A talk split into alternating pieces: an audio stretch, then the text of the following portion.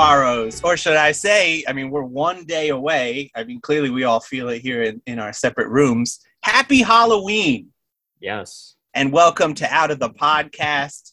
Uh, we're making Mitchum proud once again, beyond our namesake. He's back at the plate. This is going to be a good one, and it's going to be a good one for him, anyways. You're about to find out. Dan, the yes, man, I'm here. that was how you were you That's were uh, named in a review, so we'll, I'll call you that today. Gentleman. Joey here to say welcome to the show, and a big welcome to the show to our special guest, Mr. John Massino. Welcome to the show. Thank you, lads. Uh, first time, long time. Abso- absolutely. This this is the man that Always wanted were to say that. you welcome to it. I'm so glad to give you the opportunity. This is the man that if you put the two lads together, this is who you would get. To make a Bill and Ted 2 reference, this is Station right here. What a great reference. And hopefully, this is not a bogus journey. Oh, Oh, I don't think so at all. We get, uh, it's going to be so hard to do this episode. Where I'm looking at your beautiful bookshelf behind you. I see Swamp Thing omnibuses to keep things on topic. I see stray bullets there in the corner that you just took the camera away from. I see the Rocky Four robot to keep things uh, topical with our show. I It's yes. incredible, incredible. Last episode. And of, and of course all the Jaws stuff too. I mean, I feel like that's that was like a given, but Well, I mean, very- somehow very when we do our Jaws episode, you know you're coming back. I- I mean, unless you really tank it today, but I don't see that happening. we could we could potentially uh, spin Jaws into being a neo noir. We could. That's that's Okay. pretty easy. I mean, I we have next month. We, I was saving the announcement for the end of the episode, but we have Neo Noir November about to drop. Boy, Oh, that's tempting. I mean, we we had the lineup, but that is tempting. Possible bonus episode in the works. There's so many neo noirs. Well, thank you all, um, or I should say, thank you both. I hope it wasn't a crack to um if you put both Joey and Gentleman Joe and Dastardly Dan together. there it is. Age wise, you get John Ah! Latino's age because uh, I'm up there, but uh, I've been We're- around the uh, the alleyway. Many I think we're all not young pups anymore. We're all just a part of the same. You get to an age where you're just all the same, you know. We're all just You, gu- people. you guys can slowly grow better beards than me, though, so that's the thing. I don't know, Yeah. man. Yours is I- yours is going pretty darn good right now. Absolutely, yours was the blueprint that we all followed. Yes. Gee, thanks. no, I- I'm really excited to be here. I actually, the one quick thing I wanted to mention is, boy, do I love the theme song, and I've Oh. loved it. I might have even mentioned it from day one because it takes me back to um, staying up as a kid watching Saturday Night Dead. Anybody who's grown up in this area, which would be Dan, maybe. Do you remember in the '80s? I was a little bit too young, I think. I, I, I don't really remember that. That was our um, Svengoolie, our El- Elvira. I forget. God, I forget her Was name. Was that on Prism or something? no, that was this was like local, local Okay. NBC, NBC. Really? wasn't even NBC ten at the time. So she was our like host, and it was Saturday Night Dead, and she would do you know horror movies, cheesy horror movies. You know, you said that when you said that title the second time. I got it. I got it. Saturday Night Dead. There it is. Yeah, that's great. But yeah, that was her theme song as well. So Oh, the official the official name is the um, it's not a Cab Calloway, but it, it's a it's it's of that era, right? The name. yeah, the it's it's. I forgot the title already. Well, Joe, you found that, right? That was that was you, you picked I- that, right? Yeah. I did. I asked my roommate, who is an expert on all things good music, especially like old jazz and things like that, because we were going for that kind of vibe. What would Mhm. work? And he instantly suggested that the mooch. I want to say, the Mooch. Yes. yeah, Yeah. I, think was thinking sounds Minnie right, the yeah. Moocher, Cab Calloway, but yes, maybe the moocher. But yeah, it, it definitely that was his first suggestion. And as soon as I heard that, I'm like, that's the one. And I'm glad to hear that uh, Saturday Night Dead thought the same thing. Well, yes, it's perfection, and, and thank you guys for having me. Sure. Thanks for coming. It's great to have you. you know, you made a Jersey reference, and I have to make a Connecticut reference, and I'll say that John is the one person who I, when I can make references to the middle of nowhere of Connecticut, he knows what I'm talking about because when he Boy. he toured back in the day, he stayed at my place in the middle of nowhere, and that, that was that was good to have you. I think we used to call in the in the uh, the days some of the old bands I was in.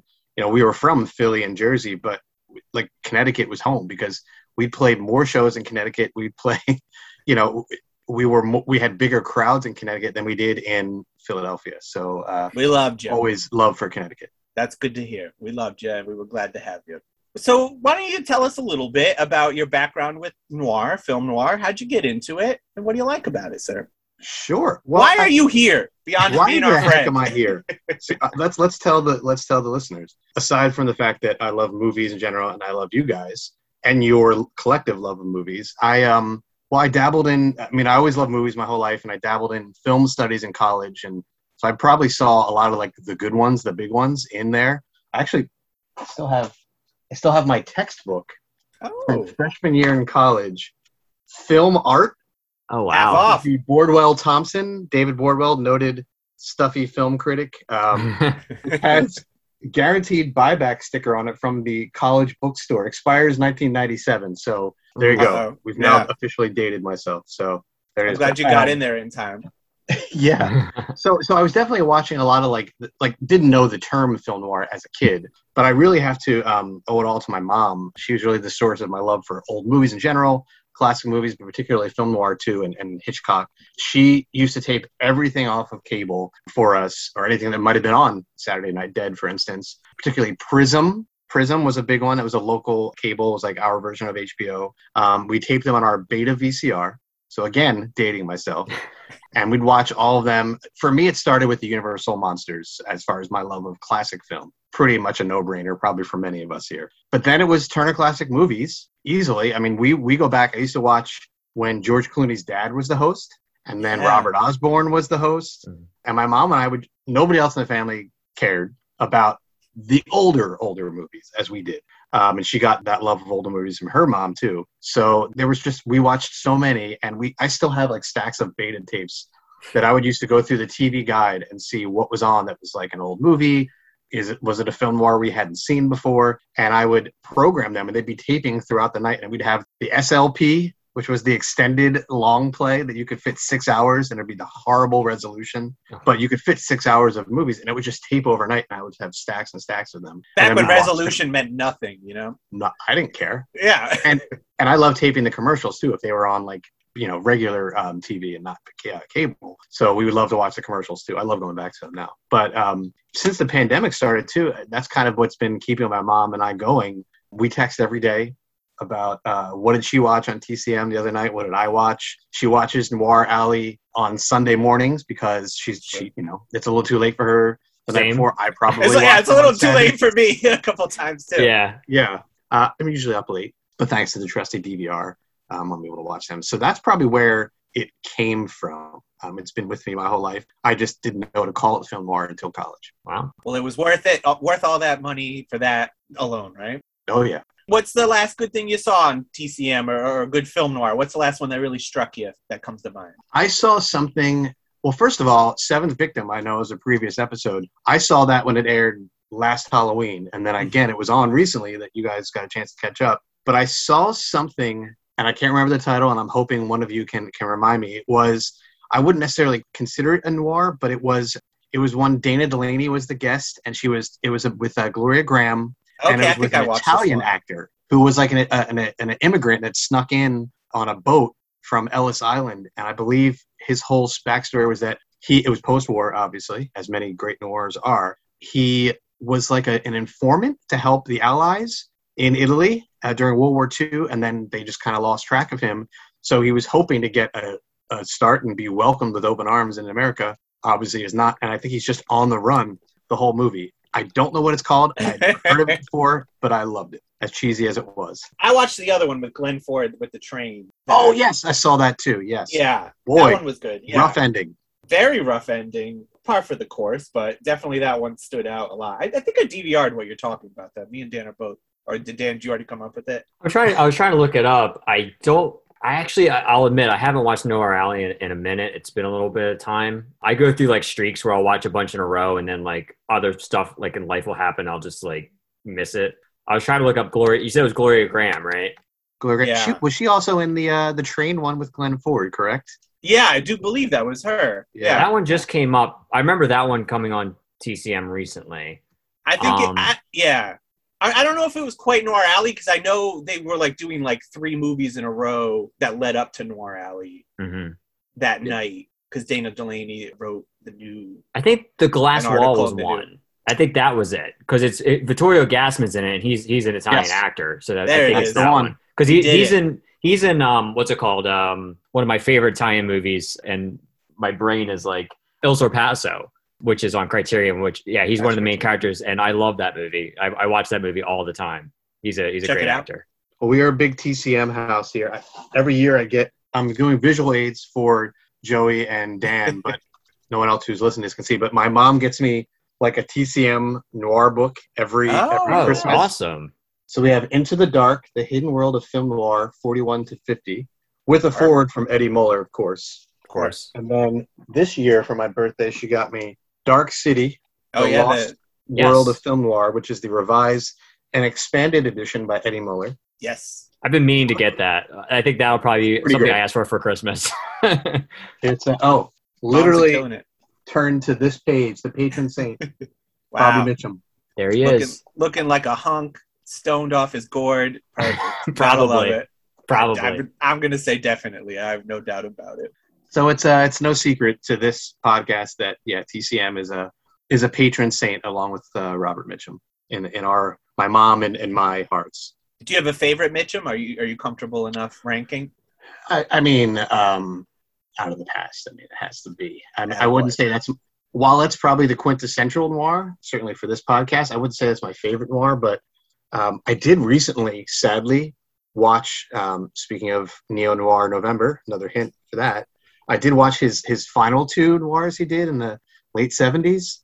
The Oh, remake that- of The, oh, uh, yeah, that Shout Factory did a double Blu-ray. Yeah. of- yeah. I like the on first one, but TCM. the second one it wasn't wasn't so hot. But agreed. It was a remake of Farewell, My Lovely. yes, It was filmed in the seventies and it had that seventies sheen to it, and the haircuts were a little too seventies. But it was it took place in the forties, and at least he was playing a washed up Marlowe, right? right. Yeah, exactly. And then um, the other one was a remake of The Big Sleep, yes. Yeah, Mhm. yeah. somehow strangely set in in London, and they just mentioned he's some American dude that it just happens to be a PI in London. I think that one is in the like they move it to the seventies too. Like I think And that one they updated. Yeah, it's in London and it's not in LA and it's in the present day and it's just rough outside of Joan Collins showing up randomly. Um, I mean it- that it's- that it's- alone just sets the tone of what you're getting, Yes. and absolutely is. I mean, I think for that era, you know, I, I'm recommending like a Yakuza, Friends of Eddie Coyle, Friends- I was gonna say those- Friends of Eddie Coyle's two. up there for me. yeah. Yeah. Formerly And a Criterion, no longer has been stolen from the collection by Paramount. Well, I got my DVD downstairs, still hanging on to that one, and and the Yakuza too. I have it was not a Criterion, but Warner there's a special edition of that out there, right? It's Warner Yeah. Archive, yeah. We're Yeah, archive, yeah. Beautiful print, beautiful movie. We will we'll get to it at some point. Uh, and then I guess this question goes for everybody. Now that we'll get into it, when do you remember watching The Night of the Hunter? So I remember seeing scenes of it as a kid, again with my mom. I don't know where it was. I remember seeing. I mean, the, some of this, as we'll talk about, some of the visuals are so like just unforgettably striking. Oh yeah, And I just remember seeing the scene of Mitchum chasing the kids up from the basement as a kid and being frightened. Yeah. I think it was there was like a horror movie marathon on PHL 17 or something, maybe even TCM when I was a little kid. And then I saw it again right after college, like fully. And then, like I said, I, it hasn't been, and maybe it's been 10 years, and I think I caught the tail of it on TCM. And I and I forget again. We'll get into it. I thought the whole movie was marrying some into the into the family to get the plot going, and it would be the hmm. whole thing. But no, it's really two different movies. Oh, and oh so yeah. I caught the tail end of it, which we'll talk about, which is almost like a completely different movie, and not realizing that it was the same movie. So, Yes. like I said, it's been a while, but that was the first the first time I saw it was as a little kid, just some couple images on TV. Lucky. That sounds lucky. I would have loved to have seen this as a kid. I, Yeah. I remember it being like referenced, you know, in retrospect, but I had no idea. Same for me. Yeah, I, I didn't watch it till I was much older. I don't know about you, Dan, but for me, it was once the Criterion edition had come out, Yeah, and I, I was, really already just it. getting into Yeah. Um, it came out in the at the end of 2010. Yeah. I would say that that was it for me. Criterion just did a, uh, one of the best graphic design jobs. I mean, I would say this is like as essential a Criterion as it gets. You have to have a copy of Night of the Hunter. Just the print, the special features, the design. It's this is the stuff you get nerdy about with that kind of Mhm. thing. I thought you were gonna say this is the stuff that dreams are made of. I was gonna say yeah, if I I, agree with if I was a cleverer person, but yes, I, I would also say that as well. That's why I'm here. I, I, I have to come. on I have to come up with the one-liners. Thank you, Dan. You are Dan the is one on of the show. Yeah. Night of the Hunter, episode 43. We're here, folks. This was released July 26, 1955, from United Artists, everybody's favorite artist friendly production company. Really, everyone involved with this movie is going to get such a special shout out because every facet of it just really brings it to the table. Distributor, shout out to them. Old Paul Gregory Productions from producer Paul Gregory. Hey, wonderful job. Thanks for getting this thing started. Directed by Charles Laughton. Oh my God. First time director, only time director, uh, actor, eh, the original actor's actor, I would say. Just amazing, amazing work he did. Screenplay by James Agee, based on the novel of the same title by Davis Grubb. That's two B's, baby. Edited by Robert Golden, did a golden job with the film. Cinematography by Stanley Cortez. I mean, you could just coast on cinematography alone in this movie.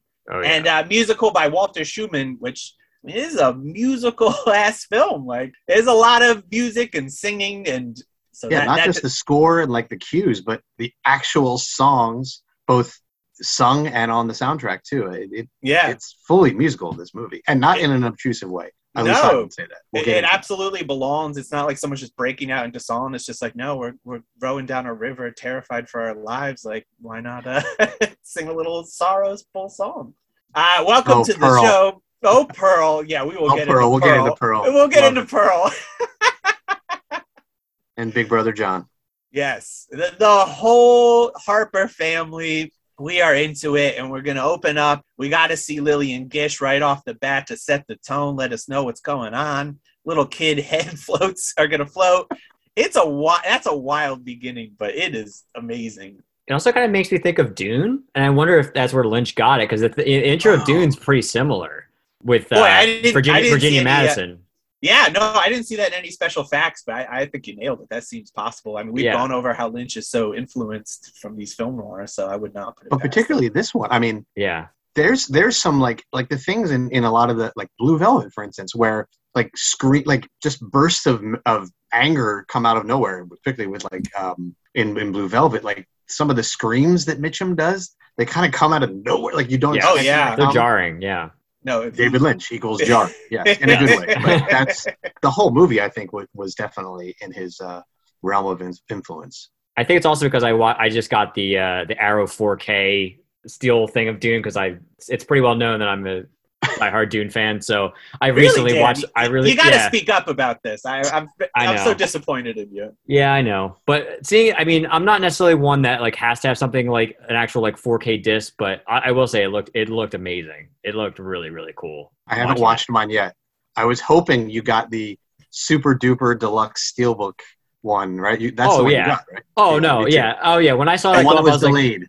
Yes. I said whatever. I, I basically said to myself and at my computer, I said whatever one's the more expensive and more elaborate one, that's the one. That's the answer. The, that's the one that That's I'm getting. That's pretty much how I shop these days. yes. I just got word, speaking of that, that I'm getting my Halloween 1 through 5 4K UHD Oh yeah. super deluxe box with the vinyl 7 inches and the pin set from Shout Factory. Oof. It's, it's actually on the truck as we speak. We might actually have a live we might have an me answering the unboxing. door. Wow. unboxing. It says it's on the truck from UPS today. So yes, I mean, we will Amazing. try to I stall for time shop. as much as we can. That would be that'd be a good time.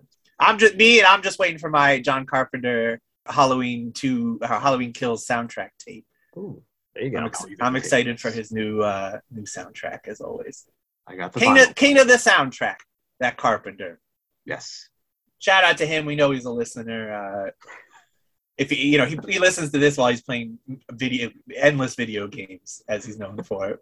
Yes. So yeah, we open with that. She's telling a Southern Gothic parable. But yeah, I mean, this movie is takes place in the South. I don't know if I ever get that impression too much. I mean, if unless you're really looking for it, it's just so otherworldly. And like, it, it doesn't even feel like Planet Earth in many ways. It's a fairy know. tale. It's a fairy tale noir. i I guess that's the official, unofficial category. And It's such know. a I- I'm melding. I mean, it, Yeah. it, it, and you're saying like you know they showed it for like horror, you know, like to have like a horror marathon, uh, like TCM, and then they Mhm. also it's a film noir, and then it's a Christmas movie too, you know, and Mhm. it's a fairy tale, like, and it's a musical. It's so many different things, and somehow a it all serial just works together. Yeah. yeah. Oh, and also it's super terrifying. Yeah. he killed 25 people. I, I'm jumping ahead very quickly, but he says six in the beginning, and he's like, "Oh, I've lost count." And then at the very, you, find out it's way more than six that he is charged with killing. This Yes. is that's insane. Like he's a full-on Southern Gothic serial killer. So this was based on a real murderer, Harry Powers. He was hanged in 1932 for the murders of two widows and three children in Quiet Dell, West Virginia. And he lured his victims with Lonely Hearts advertisements, claiming that he was looking for love, but he was really looking for blood, and took their money as well. So yeah, shout out to uh, Harry Powers there. Thanks for the plot of the movie. Just a slight name change, you know. just just a smidge. Uh, so Lillian Gish plays Rachel Cooper. That name will become more important later, but she's saying, "Hey, you got to watch out for wolves in sheep's clothing." You know, unfortunately, the kids they missed out this lesson, or they're the reason this lesson exists. Maybe the whole thing is the parable. Who knows? We're coming up with fresh ideas as we're talking it out. But we open up after that. We're in a farmhouse. It's a beautiful day. Kids are playing, and one of them's hiding in the cellar. And when they open the door, they see corpse legs. A young woman's legs are there. And we find out that miles away, we got old Harry Powell, Robert Mitchum. He's, he's the one who did it. And he's driving a stolen Model T and he's Just having himself a. conversation with the Lord, you know? Yeah. They- They're on a first name basis, those two, and he's just figuring out his earthly mission in life. He's feel like he's he needs to go take out some of the worst people in society, vain women who use lust to ensnare men. You can't have that. So he's the one who's gonna handle that situation, he says. Well, now what's it to be, Lord? Another widow? How many's it been? Six? Twelve? I just remember. You say the word, Lord. I'm on my way.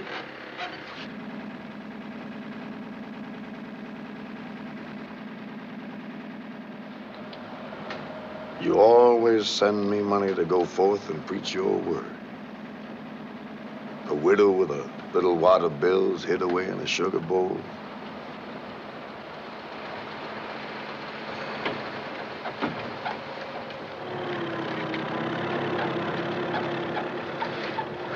Lord, I am tired. Sometimes I wonder if you really understand. Not that you mind the killings. Your book is full of killings. But there are things you do hate, Lord. Perfume smelling things, lacy things, things with curly hair. And uh, so he to a peep show, as you do. and he doesn't like that. He's, he's not having a good time. And this is where we get the introduction to the world famous Knuckles. You get love on the right hand, hate on the left hand. As a lefty, a little offended, but that's all right. Even more so when he goes into uh, a little bit later is the story itself and the left versus the right. Oh yes, old old left hand, right hand. He also he he loves himself a switchblade. He, he's always got a switchblade on him. He's even ripping it through his pocket as he's getting mad. That's not good for your clothes, but I, maybe he's a master sewer as well. We don't know. So he's watching this striptease happen, and then the police they come in. They're they're stopping him for the car robbery, and he's charged with a 30 day stay in Moundsville Penitentiary. And that's that's probably going to work out for him because he's going to have a cellmate that might have some good info for him. What a great uh, cellmate he is, too. The Oh, one and only. uh, we should meet him. So let's go to another part of town. We see we meet John Billy Chapin. We'll get into him and Pearl in a second. But yeah, him and Pearl, they're playing in the front yard. We got Miss Jenny the doll. I'm sure she's not really going to be too important. I don't know why I brought that up. But Not at all. their father comes back, Ben Harper, played by Peter Graves. He also deserves a shout out. He's brief in this movie, but he is he's so good in his brief time. He makes the most of it. But he's coming back. He's got ten thousand dollars, which adjusted for inflation, fun fact, is about hundred thousand dollars. So this was a good take. Bad. He took the money, he killed some people, and then he's like minutes ahead of the police. They're on their way, and he goes and hides it. We can't quite see where it is. And then he says, "John, you got to watch out for this money. I'm trying. I'm looking out for you guys. I'm trying to get you a better life here. Your mom kind of sucks. I don't want her to know about it. You can't really trust Pearl, so really it's just your secret. You gotta you gotta handle it.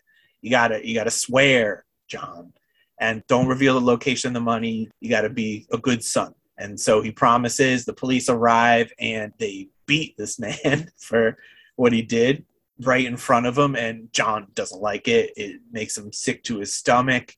He says, "Don't." Real traumatizing moment, and hopefully he doesn't have to see anything like that ever again. Yeah. I wonder. We'll see. we'll see. So Ben Harper, he's going to jail. He's going to be hanged for murder. And while he's waiting execution, he's just chilling in his bunk bed. And old Harry Powell's there. He pops up upside down. Mitchum comes in ready to play. It is That's a good shot. it's so great, and he like punches him, and he just flies right off. Uh, he is he's that very reappearance animated. of him when, Yeah. when you just you haven't seen him for a little bit, right? And it's it's been a minute, especially when he's the lead of the movie, if you will. And then all of a sudden, he's just you just see his head pop down from the top bunk. He's like, "Huh? Money? What?" Yeah. Oh, he's like Daffy Duck in this thing. I mean, he is just Oh. like hooting and hollering and having a blast like we all are. So yeah, he knows that there's some money, but he's not able to get any info from Ben. He's like he talked in his sleep, but it really didn't lead him to too much other than that the money exists. But Powell, he's like, you know what? I got what I need. I think this is enough information. I'm gonna find your widow, and this will work. I got the Lord on my side. You know, I, I do want to really quickly go back to Peter Graves again. Yes, please. This movie has a lot of like bit parts where people are just so so damn good in these tiny parts. Like Peter Graves, I did not know he was that good of an actor. I mean, we all know of our era, we know him as being older. He was in the Mission Impossible TV show, but really as the pilot in Airplane, Airplane. right? Yeah. And biography. And by yes, and like seeing people like him and like Robert Stack and certainly the king of them all, Leslie Nielsen, where like they were super serious and then they kind of played on that super seriousness for comedic effect. Later in life, is these white-haired old men, but to see them young and like really, really act and like really sink their teeth in this tiny role was just kind of amazing. And there is a deleted scene, Dan, you might know this, uh, and Joey on the the uh, the Criterion disc of that was acted out on the Ed Sullivan show yeah. with with uh, Shelley Winters and him, and just just the acting that they did in that one little scene that he did in particular, I was like, he was amazing. I thought he he was my wow. Like I did not expect Peter Graves to show up in such a small part and be this good. Um, I mean, a lot of that is credit to the director, Charles Laughton. Like, everyone really just respected him and he knew how to talk to actors. So, I mean, everyone really wanted to bring it for him. I, mean, I would even say we're about to get to it. Shelley Winters, who I'm Oh. not really a fan of. I mean, I don't hate her, but I mean, I'm not running to the townspeople saying, I know you're on the way to put out a fire, but please listen to me about Shelley Winters. She's great in this. I, I think she's, She's she's, great. just such a great, great job. Yeah. She's always good in those like thankless roles. Yeah, Place in the Sun, she's amazing, but it's just an annoying thankless role. right. Lo- Lolita, same thing, but particularly Place in the Sun. I think she's great, but again, one of the things later in her career, she's sort of just plays for laughs and and and plays for over the topness. But in this, and and certainly this and Place in the Sun, which I think were like the same year, or one came out maybe like a year right before Place in the Sun, and she got rave reviews for that small part too. But these thankless roles of the men who don't really want to be with her, but she really wants to be with them. Yeah, we did Odd, She's Against. Tomorrow, and she showed up in that. And it was it was definitely the same thing, but she she did a great job in that too. So definitely uh, justice for Shelley Winters is what we're uncovering here, if we can. Yeah. Cut to the next day. We're at well, not the next day, but a day. Uh, we're at school. John and Pearl are getting taunted by this Hangman song that is so catchy. Oh, It is it's it's tough. I mean, you're like I'm anti-bullying, but uh, when it's put to a song like that, you really question it. It was so catchy. Shout out to the Yeah. Hangman song. Hing hang hung, see what the hangman done.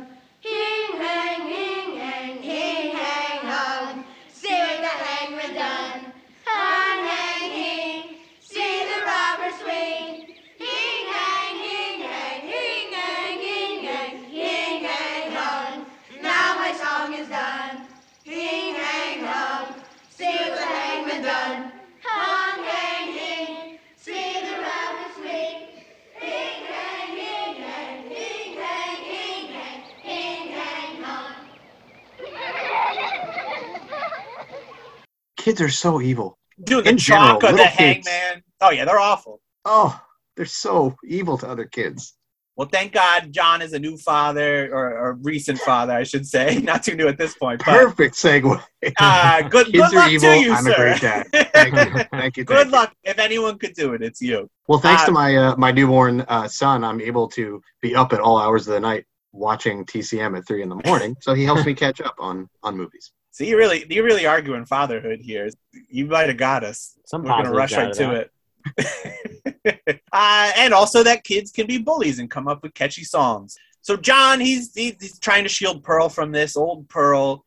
Uh, do you guys want to get into John and Pearl while we're here? I think the the kid that plays John's awesome. John Like, rules. I mean, yeah. yeah, Did John, he not look I- like a young Ryan Gosling? Because that's what I got. I, can got see that in Ryan Gosling on the. Disney Yeah. on uh, the Mickey Mouse Club in the '90s. Like that's who he looked like. He definitely has that kind of like Disney, even like young Kurt Russell, just that Yeah. look, you know, that boyish look, whatever it is. But uh, yeah, no, he's great. He made you proud as a fellow John when you hear that name. He he truly he truly did. Little little Ryan Gosling, little Gosling Gosling. He's up there kind of with uh like Scout from Kill a Mockingbird, which Oh, this has yeah. some obvious you know homages to. But No yeah, I ham, would say no no uh, Dill. Yeah, there's no Dill in this one. Sadly, they don't have a, a third party to help them on their journey. That's the sequel. What about But Pearl? Pearl, yeah, Pearl. Pearl. I, I always try to get it. And when she goes, "My name's Pearl," or whatever, like The way she says it, me. she, yeah. Pearl, Pearl. You're just fooling. My name's Pearl. She's so adorable. Apparently has an excellent singing voice that we'll get to later, which I'm sure was not her. But It was 100% not her. Apparently, the director did not get along with her. interesting. Oh, Yes, he liked John, but not so much Pearl. But I mean, also John. I got a fun fact I could throw in here. One time, Robert Mitchum tried explaining to Billy Chapin, who played John Harper, that he needed to better understand his character and his relationship to the preacher. And Chapin had a he's a little bratty because he was a young kid and he's cocky. And he was like, he said, "quote That's probably why I just won the New York Critics Circle Prize." Charles Laughton then bellowed and said, "Get that child away from me." And then from then on, Mitchum he would direct John Harper scenes. He would handle the kids himself. And it's what's funny is like, I, take. I'm I'm totally picturing Charles Laughton saying that. Like oh like- yeah. like I'm totally picturing like the way he the way he talks, and it's amazing. So there you go. There's some fun facts about John and Pearl to keep in mind. But at the end of the day, they do such a fun job. Kids can be so annoying in these things, but Yeah. they ca- they carry this film. and They do a great job. Specifically, John. He deserved that New York's uh, Critics Award. So good for him. You tell him. You tell Mitchum and Laughton who, who's boss and how it's done around here, sir. We bow to you, John. So yeah, he takes Pearl away from the bullying, and he's checking out a watch at the watch store. Kid likes watches. Maybe he'll get one someday. And they head to the old ice cream parlor, Spoons. Uh, it's it's run by the Steptoes. You got uh, Uncle Birdie Steptoe, and um, then you have Icy Spoon as well. yeah, I love how her name's Icy. Icy Spoon. Oh, I'm sorry, I gave the wrong credit. Uh, Yeah, I th- I thought his Yeah. last name was Spoon. Walt Spoon, forgive Yeah, me. because they say it at the end, and and I and like I always forgot that like I thought it was just a clever name for the the shop, but no, that's actually his No, they are name. actually spoons. Yes, sorry, I Yeah, got not my just a clever nickname. got my credits mixed up. But yes, no, they're We'll meet Uncle Birdie in a, in a minute. yeah, as icy spoon. Uh, she is an icy spoon. That voice will just cut you down. It'll like touch your spine. It is so terrifying. She fits in so many words in like a breath. It's insane. She's a lot like um uh, Miss Gulch, aka the Wicked Witch of the West. Absolutely, I was Oz, gonna say right? that. Yeah, uh, that is a great, great comparison. Margaret Hamilton. Yes. God love her. And at this point, too, well, they're talking about Shelley Winter. She needs, you know, she's got to move on. She's got to get a new husband. This guy that she was with that just got hung, you know, he's a criminal. And they also cut to like a train, like back and forth to the train. I, I, that's like where it's just like Mitchum's coming, and it's just that that's such a great editing trick. I really wanted to give a particular shout out to that. Could we also add the obvious sexual metaphors in the train chugging along while she's thinking of a man? And then, of course, there's many in this movie. Oh We yes, sort of touched on the uh, the switchblade going through his pocket in the uh, burlesque show. Yes. gets angry about women and what they look like, his his sexual frustrations too. So I just can't believe some of these things that got through in 1955 were uh, pretty striking. it's a very mature movie. There's some mature themes. I mean, especially when after they get married, we'll get to it. But that Oh, that yeah. whole conversation is wild. Poor Shelley Winter, she is just not getting it anytime soon. That's for sure. But yeah, Reverend Powell, he's on the way. He's free. He's done his 30 days, and he's he's coming to cash out. Meanwhile, John, he's telling Pearl a story about a king. He likes kings and queens, uh, as we find out. Kings, queens, and watches. So real easy to shop for. Um, a simple man, little Johnny Harper. yeah, little Johnny Harper doing his thing. Doesn't Uh, doesn't want ice cream at all, but he, wa- he No. wants he wants to watch. He does want He's to wise watch. beyond his years. He wants. He- Yes. He, He is. Well, I mean, he's been forced to grow up. One note I made while watching this that really struck out to me is adults are depressing and disappointing. I mean, I feel like everyone lets him down until the very, very end. Yes. Every example he's given, even Uncle Birdie, when you see him and he's just like, you know, he's got to add a Oh. little, uh, little, little, what was it, spice or something to his his excuse coffee. me while I sweeten my coffee. Sweeten, yeah, exactly. and then uh, he says, "Every uh, what does he say? A man like me needs a snort in the morning." yeah. like that, or a, a, So, toot, like- a snort. his best adult figure is like this drunk man by that lives in a shack by the sea you know like Yeah. that's not good but here's some more positivity on the way you get to see reverend powell's silhouette i mean there's so many times where you just see him all shadow and it's it's a testament to mitchum and his like shape and aura that he's able to instantly be identified with so little um, and so he's coming in and he's singing he starts off his famous song leaning on the everlasting arms probably one of the most scary songs in existence, especially with Another his- hit single from this movie. Yeah. Leaning, leaning, leaning on the everlasting arm. Maybe he did a remake I of that do. on his Calypso album. Do you own that? Dan, if there is a, a sound soundtrack for this out on vinyl somewhere, even if it's a repress something, I I want it. So tell me, All right, tell I me will- now. I will let you know. I will I will report back. Check the Discogs, Dan. I'm on it. uh, so in the meantime, enjoy a, probably a clip we just cut to of him singing. It was wonderful. Uh, this thing's gonna stick in your head all throughout the next couple of weeks, I would say. So I will say that the first that thing was I fast. found. Wow, I'm I'm fast. that was not the Um, power of editing on this one, folks. so so here's the deal so i did find there is it's it's listed under charles laughton and walter schumann it's the night of the hunter it's spoken word so it's literally i think Ooh. them just reciting the film like it's probably just like they're just You like know, almost like a radio show You're starting to jog my memory. I feel like they actually did release a score back in the day. Um, Well, yeah. Laughton was famous for going on to like Ed Sullivan and doing just readings, like of the Um, Bible, of whatever. So yeah. him reading anything, particularly this movie, would. This be is what it is. So RCA Victor was impressed by the score. In '55, they released a soundtrack with Schumann's score and Laughton narrating an abridged version of the story. yes so it probably includes it like the the incidental music kind of stuff in between you know what i mean like it probably Yeah. has it Yeah. inter- intertwined in it Noah Ver- Varèse Sarabande. Uh, exactly. I, re-release. That's what I was looking for, but no, it does, but they there is a, a version that came out in 55. It's three seven inches um, Wow. instead instead of a 12 inch, which they also did make. What's so, the what, what's the cheapest one? How what how much is that going for? so the LP, the original LP goes for about sixty dollars. Um, That's fair. So, and let's check out the the seven inch version. That's the The U.S. version. It's a Canadian version. So there's nothing selling right now on Discogs for the the U.S. press. You got a last sold. The last sold. We all know the- our Discogs over here. yes the, the last sold was actually uh, for the seven inches it was fifty dollars Okay, Um, and also that was- fair. and it was last sold in march of this year actually so not that long ago um Put for it in your want list. It and the might come 12 back. inch We, uh, it was the last sold the lowest do- was seven dollars the medium was 37.50 and the highest was 68.81 the last sold was may of this year so Hmm. it definitely and there, there is a cd version that's both from germany and a reissue in spain in 1999 is most recently Ooh.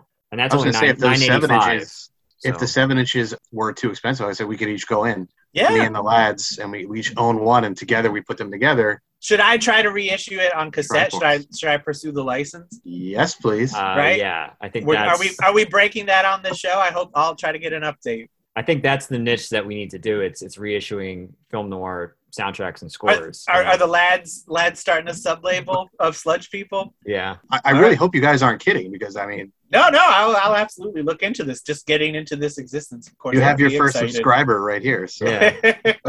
We've been we've been looking for something like this, so I think it, the fact that it came organically, I think, just makes the best sense. well done. That's a three way handshake right there, folks.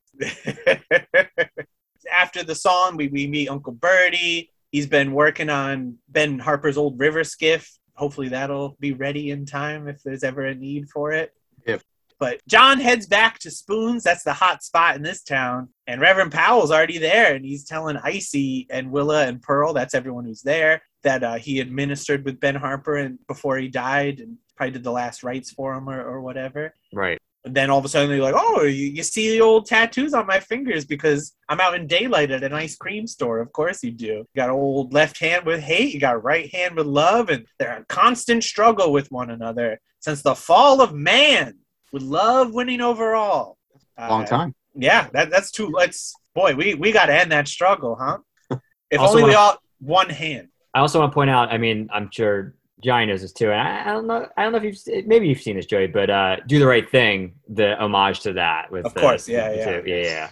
I always, it always makes me think of that because I think I might have, Yeah. I might have actually probably seen that first before I've seen. I think I saw "Do the Right Thing" before I saw Night of the Hunter. So Boy, I- I- that might be true too. Yeah, that's Maybe wild. even for me too. Like I said, I saw Night of the Hunter like scenes as a little kid, and then I saw it again right after college. I probably saw Do the Right Thing in high school. Yeah, So yeah, I probably saw Do the Right Thing first. I definitely saw it after being obsessed with Martin as a kid because he had the "Do the Right Thing" poster. They would even like point it out, and I'm like, In every scene in his. Yeah. if it's good enough for him, I gotta check this thing out. well, he was also in the movie, so that, Well, yeah, yeah, that, that, that, kind of helps. Ed wasn't. Uh, Gina was too, right?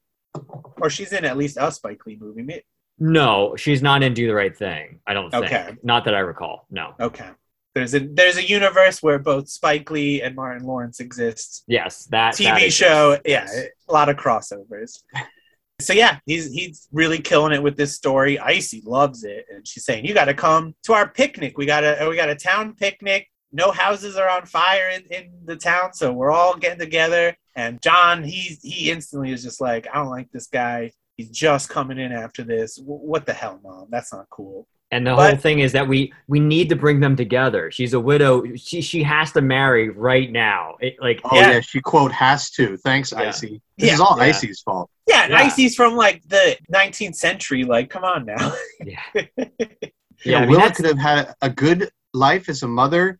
I might have just spoiled something right there. We'll get to that, but she could have had a long life and caring for her kids and working at the ice cream store. They'd get free ice cream for life. You know, it's okay. But you know, it was it's certainly not like she's gonna get laid if she gets married here, you know. So it's like, what's what is the point? What are you doing here? Um, but hey, we're at a picnic. Everyone's having a good time, and Icy, she's really trying to get Willa and Mitchum together. But he's like, I don't want you to think it's about the money. They they go off and talk. And he's like, you know, hey, Ben told me that the money's at the bottom of a river, so just get that out of your head. I'm just a, a preacher who's passing through, and I think that we can make this happen. But John knows that this is a lie, that it's not at the bottom of the river, and this guy you got you can't trust him. So John walks home after visiting Uncle Birdie, and I actually do have a Birdie fact. He was actually cast and filmed as someone else. Emmett Lynn was originally Birdie Steptoe, filmed all his scenes, and then Laughton replaced him with James Gleason, and they Hmm. reshot all the scenes. James Gleason is great, Yeah, Yeah. He, he does a great and job. he's he's sing. He another one who sings in the movie too. At some Everyone point. has a great voice. You almost wonder if that's the audition process. It's just like, come on in and do a song. Maybe I like you. But the skiff, it's not ready yet. But he walks past the ice cream parlor. He sees his mom and Icy, and they look pretty psyched about something. And when he gets home, Reverend Powell's there to just cramp him and, and gang up on him and say, hey, I'm going to be your new dad from now on, and you better tell me where this money is. and Pearl's like, okay, cool, new dad. I was looking for someone too, so I'm going all in on you. You're you're my new dad, and why don't we tell you? But Oh, Pearl. John keeps those lips shut for now. Hopefully, we can pull it off. So, hey, you're getting married. What are you going to do? You got to celebrate with the honeymoon. So now we cut to the honeymoon. We've been talking about this a little bit. Shelley Winters, another great job she does here because she's just feeling good about herself. You know, just got married. She's looking in the mirror. And, when she pulls out the, she looks in his pocket, pulls out Yeah. the switchblade, and it just goes, Men men is just Men, fucking great. oh men. With the switchblade though, too, I, I, I, it happened already. But there's that one scene in the beginning where it shows Mitchum praying with the switchblade, like it's all shadows. That's a great shot. Uh, We won't we won't worry about how how did he get and keep a switchblade in his pocket in jail. Yeah, yes. they did talk about it, but they didn't really bring it up. I don't know how he. you know what? Yeah, I well, was- they did I was worried actually. I, Yeah. um, the Harper, Ben Harper, he go doesn't he go like, isn't that why you have something stashed away in your bed? Like, I think he just has good connections. Like, it might not be the same switchblade, Might just be a good yeah. There you go. One line of dialogue fixed it. or he's like, hey, it's a comb, you know. So what are you gonna do? it, it, it's still like it, it kind of blows my mind still that I, I that it's like one of the things that I find most fantastic about this movie is like I don't see like how can you get married to someone that fast? Like I, I get it for that, but I'm just I think like just the the fact that they got together so fast and they're like oh we're instantly getting married. Like how, I mean I get it like he's pre- he's trying to pressure her to get the money, but like it just seems so quick. Like they literally just met. I think it doesn't help that you know she's grieving. It was already a, sure. a, a rough situation with that husband. It didn't seem like they had a great marriage at all. And then also you got icy in your ear too, really pushing things. And then you got the kids. You know, you're trying to look out for your kids. True. She's not feeling as good about a mother. But all that said, yes, that's a very very quick. Dan. Yes. I do agree. Well, and, and Uh, yeah, and Mitchum definitely. I mean, he's a pro at, at you know preying on these widows. Yo, Mitchum's so, coming yeah. along. I'm, I'm gonna I'm gonna marry him in two seconds. What are you That's talking true. about? And- yeah, We're talking Mitchum and- here. we're talking Mitchum.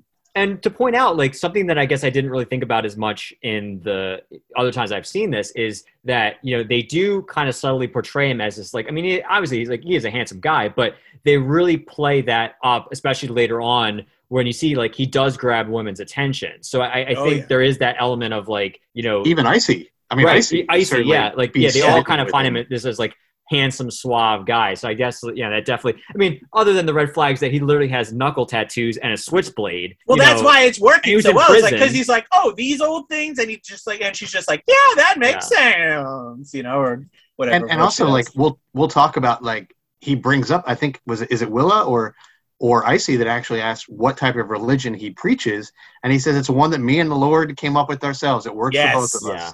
So even that is just betwixt the two of them. He says sort of- betwixt early on. the and two. it- betwixt should always be used. We need, we all need to up our game saying betwixt. i'll do it Well, Betwixt it- the three of us, I think we could do it. and I think that's like an underlying another underlying thing that I think about a lot with this movie is that you know it's it's it is like religion obviously plays such a huge role and it, it pushes all, all these characters into certain positions Uh, you know whether it's you know the the preacher using that as a as a vehicle to try to basically like worm his way in and kill people and get money and so forth. But you know ice uses it as, as a device as far as you know hey like you should be doing this you should be getting married and, and you should be doing all this because like this is what we should be doing. But also like later on as we'll get to as well is that you know there's the times where the preacher will be kind of saying stuff and using the the idea of preaching and stuff like that towards icy and some other people is like oh yeah well you know the lord says i should do this like oh yeah you know Mm. whatever you're saying yeah like that's how it should Yeah. be Oh, he You know, totally like- knows what yeah, like what right. words and passages to use just to get people to be like, oh yeah, sure, that sounds right. yeah exactly Now he's a pro. He uh, he should be a preacher. So, yeah, but yo, I'm was sorry, just gonna say one, one one final thing in, in in the current scene is that I, I would say my some of my favorite shots, maybe like maybe my favorite shot is when they're in that that bedroom attic. bedroom I think we're at that Oh. part, right? Where, Yeah, where oh it's, yeah, like- yeah, yeah. it's that very a very like We German just pulled out the switchblade and said, Yeah. "Man." yeah. yeah Yeah, man. it's it's very very you know expressionistic and and in style. I mean, it could be straight up out of Doctor Caligari. Caligari, you know, like it, Right. it, it, and I love it. It's great, and the way he gestures at the window and just e- everything. It's it's amazing. I love it. I mean, he, they're in a they're in a, a steeple, right? They're in a uh, they're at the altar. The way that it's filmed with that, like, there's no house that has that high of a ceiling in the bedroom. I mean, yes, sure, maybe a loft of some kind. I would say it's like an attic or a loft of some Obviously. kind. Yeah. yeah. yeah, yeah, all that's in the air. We're feeling good about it, and so she comes out and she's like, "All right, let's let's get to it." And Powell, he's already like in bed, looking the other way, and he's just like, "Look at yourself. Come on now, you this isn't gonna work. That's a sin. You know, I'm a man of God, and things are in the dark." And he turns on the bulb, and uh, then i it basically just like makes it makes her feel bad for even having sexual thoughts to begin with, and so she looks in the mirror herself and just says, "Help me to get clean." It's uh, we also know he's really sexually repressed as well yes, from the burlesque scene. I mean, anytime, and we'll see a little bit later too with um, with with uh, one of uh, Lillian Gish's charges that he's definitely sexually repressed in some way. It's interesting though because way. like he's this this criminal and scam artist and stuff, but like he definitely believes like the the preacherness, the reverend of it all. Like you know, he in, in his own twisted way, like he, he's doing the Lord's work. You know, he's having a conversation. I also forgot to mention earlier, speaking of the burlesque real quick, is that it has the most that scene has the most like stereotypical like Wah, wah, wah, wah, wah, wah, wah, wah. yeah. Like, I, I love that. Like that always gets me. Like like because it is it is so perfect. Of like it's like what everybody when they're spoofing that or talking about that or, or what whatever whatever context it's in. Like it was it was almost stock footage of Yes. the burlesque dancer. Yeah.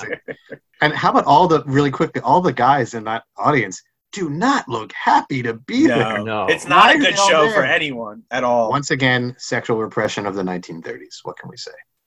Depression. I mean, that was one thing with the novel. I'll get into it a little later, but like the novel really has to do with like depression era and and all of that, and so it definitely paints the picture under the surface. So the skiff has been repaired. We got Uncle Birdie and John. They're fishing, and he's saying, "Hey, man, you're ever in trouble, you can come to me for help." Which, yeah, all right. Uh, it doesn't work out too well. no, it's not. You should not believe this, man. That's so sad. Too much so- sweetener in his coffee. That's, that's what happens. Yeah, and if you want to go for some good sweetener, you should take that and then go to this tent where there's a revival meeting with Willa and the Reverend Powell, and there's torches, and uh, she's going on about how she has sinned and everything is great. It, it's spooky and, and so interesting. Amen. You have all sinned. Which one of you can say, as I can say, that you drove a good man to murder because I kept a hound in him for perfume and clothes and face paint? And he slew two human beings. And he come to me and he said, take this money and buy yourself the clothes and the paint. But brethren, brethren, oh, that's where the Lord stepped in. That's where the Lord stepped in. Yes. He said the Lord to that man, you take that money and you throw it in the river. In the river.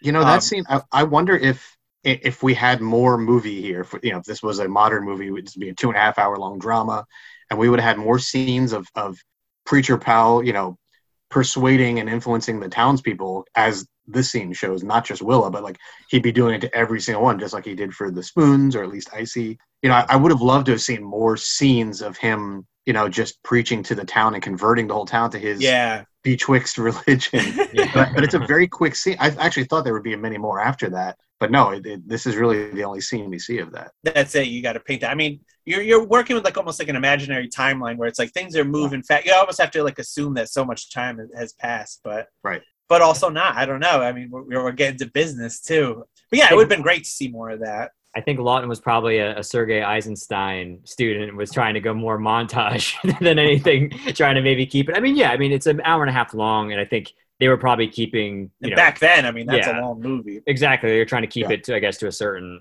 certain level. And Yeah, like I we mean- said, there's still a second movie that we have to get to. Yeah, I mean, we're, we're, of the movie. we're, we're just wrapping up this first movie here. Yeah. Um, so we're gonna go ahead and get our paper dolls ready. Pearls, she's cutting it from the money. We finally see that it was in her doll, Miss Jenny, the whole time. And, oh, and Pearl. oh, oh, Pearl. She's uh, yeah, she just like ripped out all the money and stuff. John comes back and he's like, ah, I think he even goes like, oh, Pearl.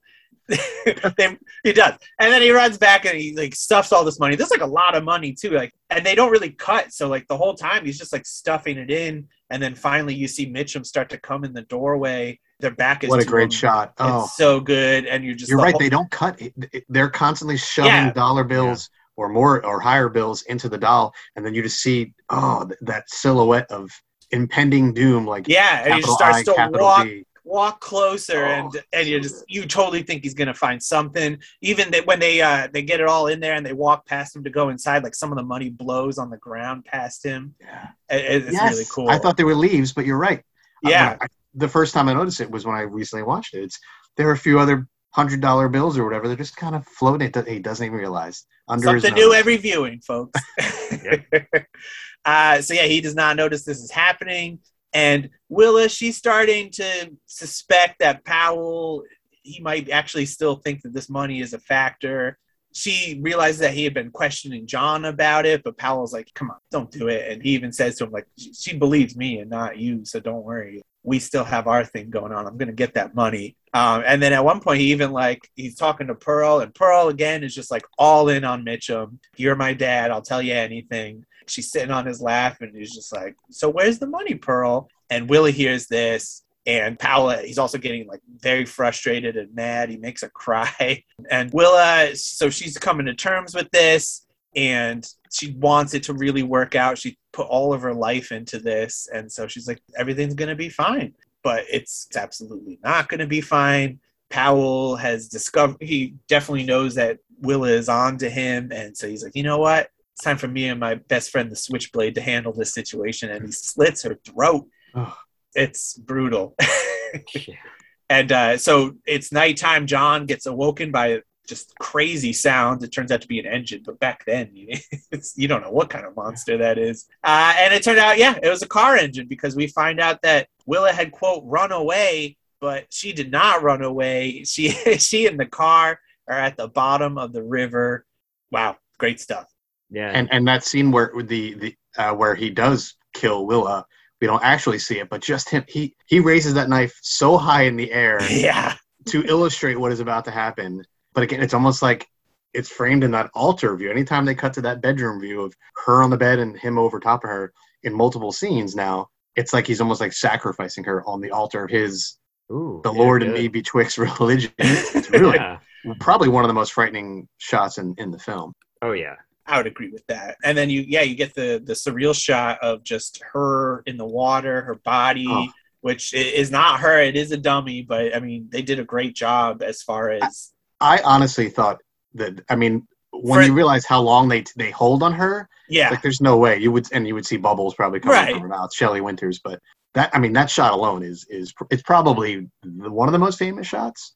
And I don't know Dan if you're a fan of um you both are probably fans of Dementia 13, the So original Coppola movie. I've never seen it. I, I know about it. I've never Yeah. seen it. there is a an under a very famous underwater scene in it where like the lead girl character of that movie is dives into a, a lake to try and retrieve something at the bottom of the lake and there's like a, a well preserved corpse just kind of quietly calmly floating there with like the hair moving and i was just reading because it just came out was it vestron just put out their like you know blu-ray special edition which is weird because you can get dementia 13 for like two dollars in like the dvd bin at walmart and you ha- could have it's public domain oh, okay. um, yeah, it's it's a Roger Corman, but it's one of those ones where they forgot the copyright or whatever. So this one has like a Coppola intro recorded. I haven't gotten it yet, but I saw a review where they said Coppola said this was his homage to that scene, this particular scene of dead Shelley Winters floating calmly in the at the bottom of the lake. It's an incredible scene. I mean, I would Yeah. have if if I was a director, I would be referencing that scene constantly. It, it sticks with you. Credit for that scene. It actually was not done by cinematographer Stanley Cortez or a member of the camera crew. It was the film's art director Hilliard M. Brown who did that pivotal Yeah. scene. So shout out to them. It's the one I, I remember that scene. It's most of all. It- it's incredible. you can see his storyboards. I know there's some on the Criterion special features, and there's some out there of Hilliard Brown storyboards that are just like they're up there with like the Ralph McQuarrie, like they're just like works of art. And especially that one, you can see it's his is obviously more frightening, a little more detailed. they should definitely make like a book of, of the storyboards Eh, Yeah. because I mean, especially it seemed like at the time, like it wasn't as much of a thing, and it was pretty revolutionary in that sense. Yeah. So Birdie is the one who discovers the remains. He's out on his boat. He's fishing, and boy, does he catch himself one. You see that hook Ooh. just slowly making it into the car. It's so good, and they're like, oh. Poor Uncle Birdie, he's immediately like, they're gonna think I did it. This is not good. Even though it's like, Bird, go to the cops. You're gonna be all Yeah. right. Like, there's like the total precedence here that to make you okay. That's but that's the sweetener talking. Yeah. unfortunately, And then he uh, takes a little too much sweetener. so much sweetener. Speaking of sweetener, let's get back to Mitchum. He's calling for the children, and he's he's all in in the house. He has moved in. Pearl and John they're hiding in the cellar. You're going to get to know this wonderful cellar. He's he comes down there. You get that wonderful shadowy shot of him coming down the stairs, and it's not looking good for our those kids. But old Icy arrives. She's got dinner for the whole team, and so she gets everyone. She's like, "Come on back upstairs, guys!" And she leaves. And Pal's like, "Well, you obviously you're not going to eat. You're going to need to tell me what I need to owe." So uh, yeah, I'm going to eat in front of you, and that's always a good time. Um, Boy, another really cool. Uh, the, the, like I said before, the shots in the basement. It's almost like they're like descending into hell, and then when he's they're running up and he's chasing them, it's like the devil coming up. I mean, he is a demon. He's a flat out. He's a flat out demon guy. He's a He demon. really is. yeah, he, he is especially terrifying in this. All the cellar scenes are are some of the big ones. So eventually we get uh Powell, he threatens Pearl with a knife, and John, he's like, okay, money, it's hidden under a stone in the basement. He thinks that he's just gonna go down by himself. This this was not good planning on John's part, I gotta say. But so he's like, yeah, come with me, light a candle. You're gonna show me exactly where it is. So he comes down he's like, oh, this floor is made of concrete, even though you kids got super dirty and it looks like a dirty cellar, but not so much. Grabs John by the hair and he's like, I'm gonna cut you open like a pig, split you open. So Pearl's like, It's not my dough. It's not my dough. and it's like, oh man, come on, Pearl. And so John, he while this he sees this distraction going on, he pulls a shelf of preserves onto Powell. It all comes crashing down on him. They come running out, and he's running up the stairs, struggling as best he can. He's tripping around. A lot of hijinks. These darn kids, huh? They look like they might get away with it. So yeah, they're running. They try to get to old Uncle Birdie, and he's too drunk. He's Oh, Birdie. oh birdie poor birdie so they're like you know what? We just got to take this boat you and me pearl. We're gonna hit the water reverend powell starts to come after him but unfortunately he's just unable to catch him. He's really getting in the water too and because they filmed that on a soundstage he had to like do that on his knees which is interesting but does a great job. I mean i, I love that they filmed so much of it on the soundstage because it helps with that otherworldly look you know? Oh yeah, all the all the set pieces that you see when they're now that they're going down the river are just awesome. Like the different place to come with the starry night time and everything like that. It's some of my other favorite shots. What's that, It's al- Dan? Are you confirming this is an episode of the Fog Cast? There's so much Dan Fog in this movie. So much fog. He's gonna love it. I mean, what else do you need, Dan? More fog? Come on. Right. If I wasn't sold by anything else, it would be that. Yes. Hashtag Fogcast on this episode, Yes. guys. Yeah, that's the the river stuff. It's almost like like out of Disney animation Yeah. yeah. With all the little creatures like kind of tower. Even like the tiniest creatures are towering over them, like the turtles and the and the frogs and the, and the rabbits. Amazing nature shots. You get the spider web, all of that as they're just going down the river Oh, yeah. is is so good. But Powell, he goes ahead and steals himself a horse. Mitchum mm-hmm. on a horse again. Don't worry, folks. And he's just really, you know, and he's all in black and he's got he's on a white horse, so it's a really good balance between the two. And the kids, they're just going down the river. As soon as they see a house, they're just let's go in, let's see if we can get some food. They find this one place that gives them two potatoes, two raw potatoes and nothing more. and nothing Yep. more.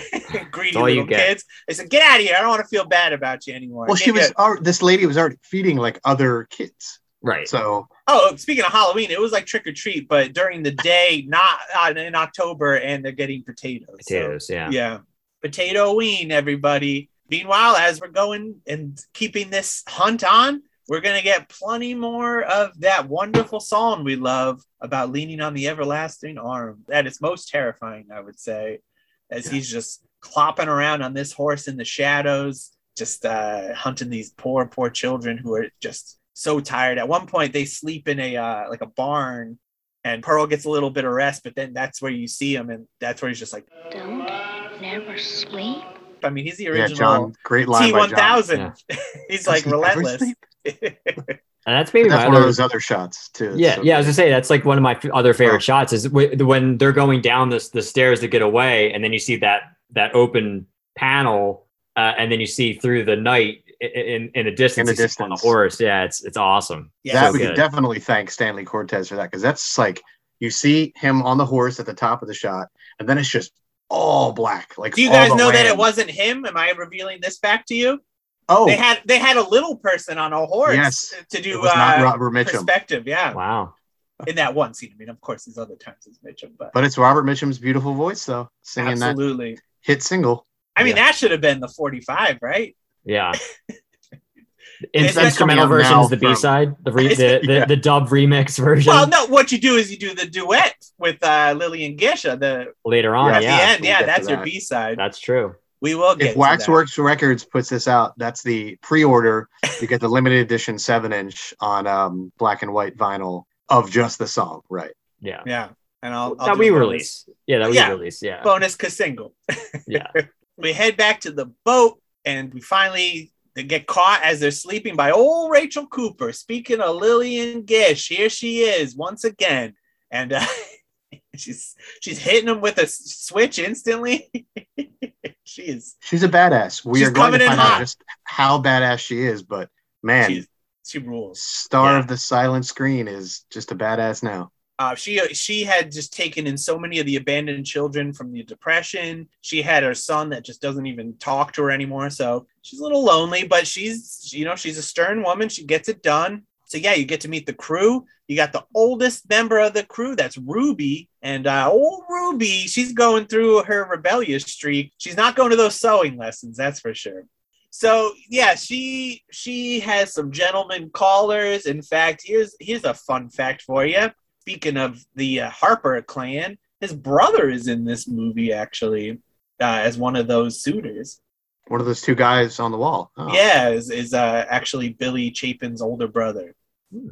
But they got nothing on Mitchum, who's going to come in and say, "Hey, Ruby, why don't you tell me uh, where I can find these children and everything I need to know? And all I got to do is say you're beautiful, and you'll do anything I want because apparently Ice cream people in a will pay you compliments. too. Compliments." Ice cream in a magazine. Ice cream magazine. Goes a long She way. actually would. She was not going to start this conversation without getting an ice cream out of him, but she Yeah. said next time. Next time I won't even ask him to buy me an ice cream. Not too shabby. Mhm. Uh, after that, then we get Powell. He's headed over to the ranch finally, and he's coming to grab Pearl and John. Pearl is excited to see him, which is not good. I, I guess actually I should also say John had been getting a little closer with Rachel Cooper, Lillian Gish. He's Yeah. finally starting to melt that icy demeanor of his. You know, He's had such short-lived parental figures in his life. Sadly. Absolutely. No, everyone has been quick and awful. so finally you get someone who looks like a just an institution and she seems solid. That's good. And then she also has great stories about kings and queens and stuff. and Moses. He Right likes all that. Yeah. Yeah, he loves that stuff. So they're feeling a lot better. He finally also says, like, hey, by the way, we're orphans, like we got nobody. But here comes Mitchum, and he's like, these kids are coming with me. Pearl's all in on it. She's hugging him. But John's like, hey, no, that's not the case. I've also got the doll because they were playing with it before. It was on the ground, but he was able to grab it. And He then says, uh, "You ain't my dad." he ain't my Mhm. dad. Yeah. And then Rachel Cooper, she's like, nope, I didn't think so. And she's able to get him off. She gets the Mitchum trying to go under like the porch or whatever, like Yeah. to, to race after John. And she points a gun at him. She even, and at first he's like, I don't know what this is. But he comes out and sees it. Oh, it's a shotgun. He's going to go ahead and head off, wait for the nighttime because the nighttime is the right time. and, she- and you really then he he just changes like on a dime. You see, like he was trying to be that charismatic, you know, Yup. nice guy, and then instantly once the gun comes out, he starts backing away. Then he starts spitting out all these, you know, damnation and hellfire kind of speech. Yeah, if you're going to be like I- I- that. The Lord God Jehovah will guide my hand in vengeance. You devils!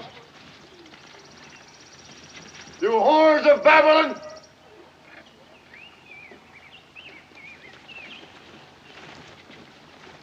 I'll be back when it's dark. so here here's where you get the b side of our our single because powell he heads up and he starts his le- he leaning song but cooper's like you know hey i know some words myself so she joins in as she's just rocking about in her chair holding a shotgun it's just it's a great scene Yeah, It's a beautiful song. It's up there with like Islands of the Stream. You know, this is this is the duet of duets. this You've is your karaoke old duet. Hollywood, new Hollywood. that's right Oh, Gish, Mitchum. This is it right here. This is Peabo Bryson and Celine Dion. This is it. Wow the original collaboration. the greatest collab the collaboration Yeah, So they're in the dark, and then of course Ruby comes down. She's got a candle, and she's like, turn out that light, and they blow out the candle. And then Mitchum, he's disappeared. You can't see him anymore. he's inside the house and he's coming to get him. That's Or great all- lighting work too. Like that was great. You could just see them in, duetting in the silhouette, and then yeah, the the silhouette of the screen, I guess, Oh, for yeah. like on the porch Yeah. goes away, and then it comes back and he's gone. I mean, that's that was another great shot. masterful. So he's inside, but unfortunately, there is a cat there, and it does scare him, as they often do. and during that scare, Cooper gets in a shot, and then he just starts yelping. It's so good.